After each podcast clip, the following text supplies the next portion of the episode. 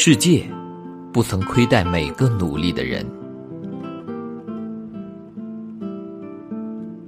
几年前，站在一所名校的门前，女友痛斥考研的正歌。所有人都误以为这是梦开始的地方，我想告诉你，这里也是梦破碎的地方。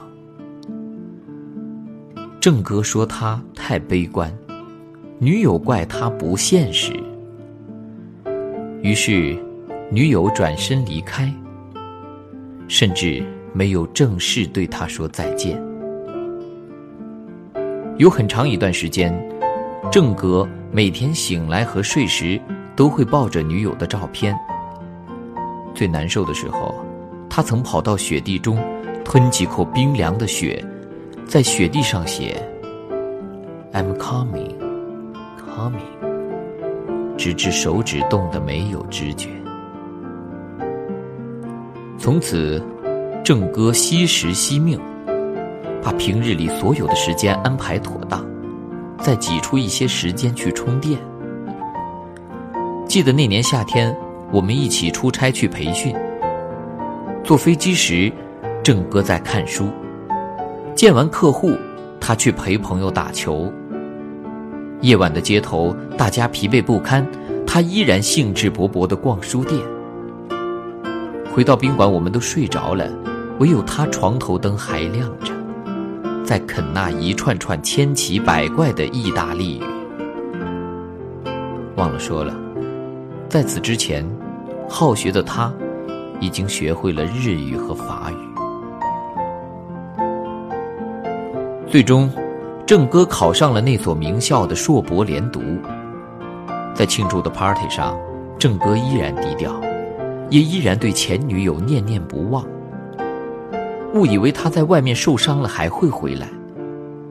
而我们对她的这段感情早已没了兴致，倒是觉得几年来正哥变成了一个充满魅力的男人，就像 Superman。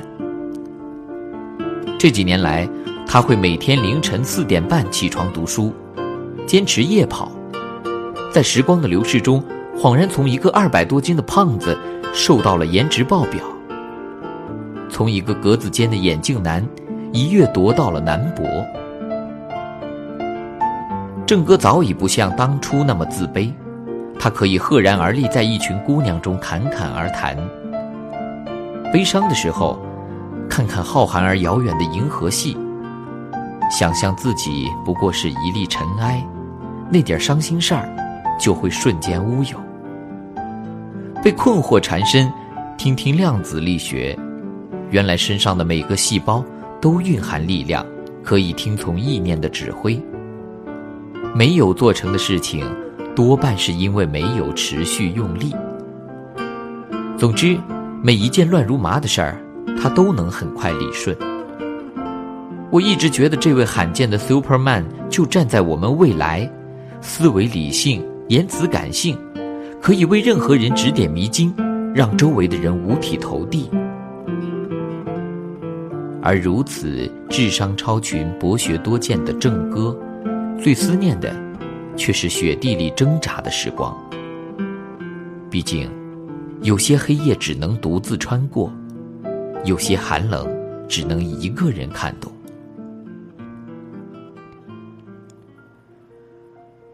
正歌常常说，其实人和人的时间是不等值的。比如凌晨4点半，大多数人还在梦中撒欢，哈佛大学却早已灯火通明。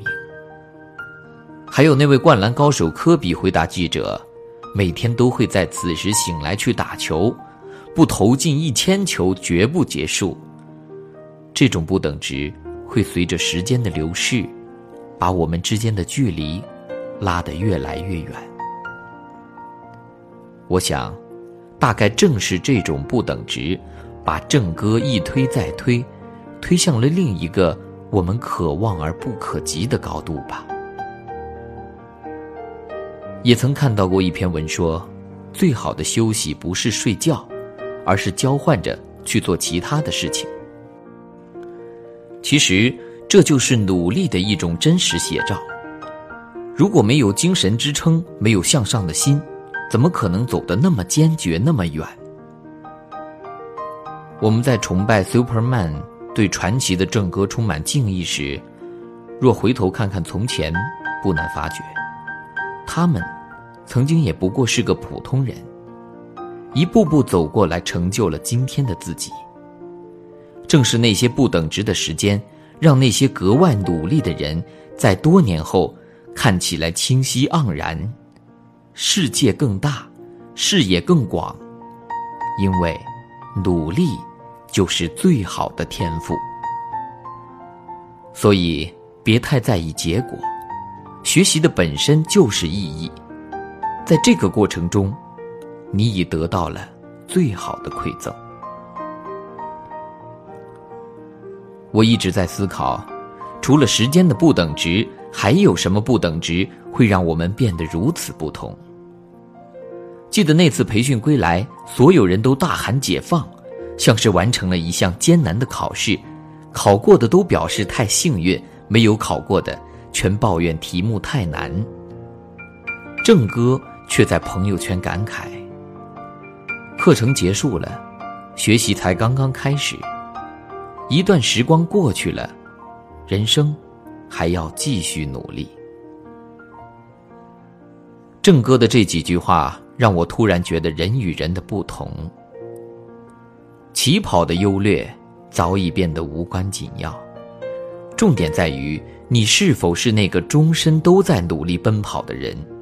你是否已经意识到并认同越努力越幸运这句真理？而后直到正哥被公司公派到美国游学时，我们才恍然大悟到自己和一个默默努力的人之间的差距。原来岁月无声无息地溜走，除了可以带走一些人的无聊时光，还可以沉淀一个努力者的人生。听到众人的齐声祝贺，正哥谦虚地说，运气好而已。旁人也许会认为他只是幸运地砸中了一颗金蛋，而一直待在他身边的我们却明白，正哥曾拼尽了所有，才在看起来毫不费力的笑声中赢得了这幸运。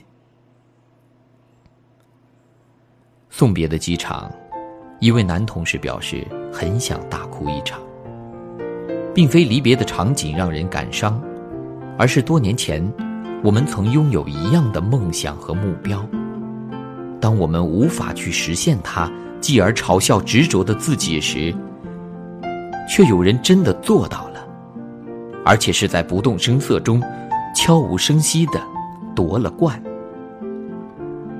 突然想起我们刚刚入职时都格外热衷于各种演说家的舞台秀，每次被演讲者的激情鼓励或温暖后，我们大多还是会回到最初的懒散，如此反复，没有终点。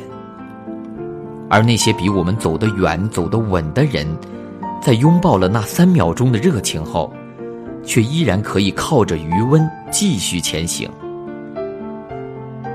如今我才明白，那余温来自不断前行者的内心。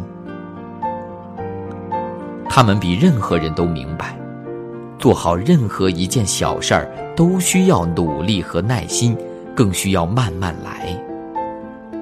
他们比任何人都惜时惜命，所以才有资格享受拼命尽兴后的人生礼遇。朋友们，余下的时光，趁着岁月正好，带着内心热忱，朝心之所向往前走吧。相信世界不曾亏欠每一个努力的人，也会记得每个人的梦想。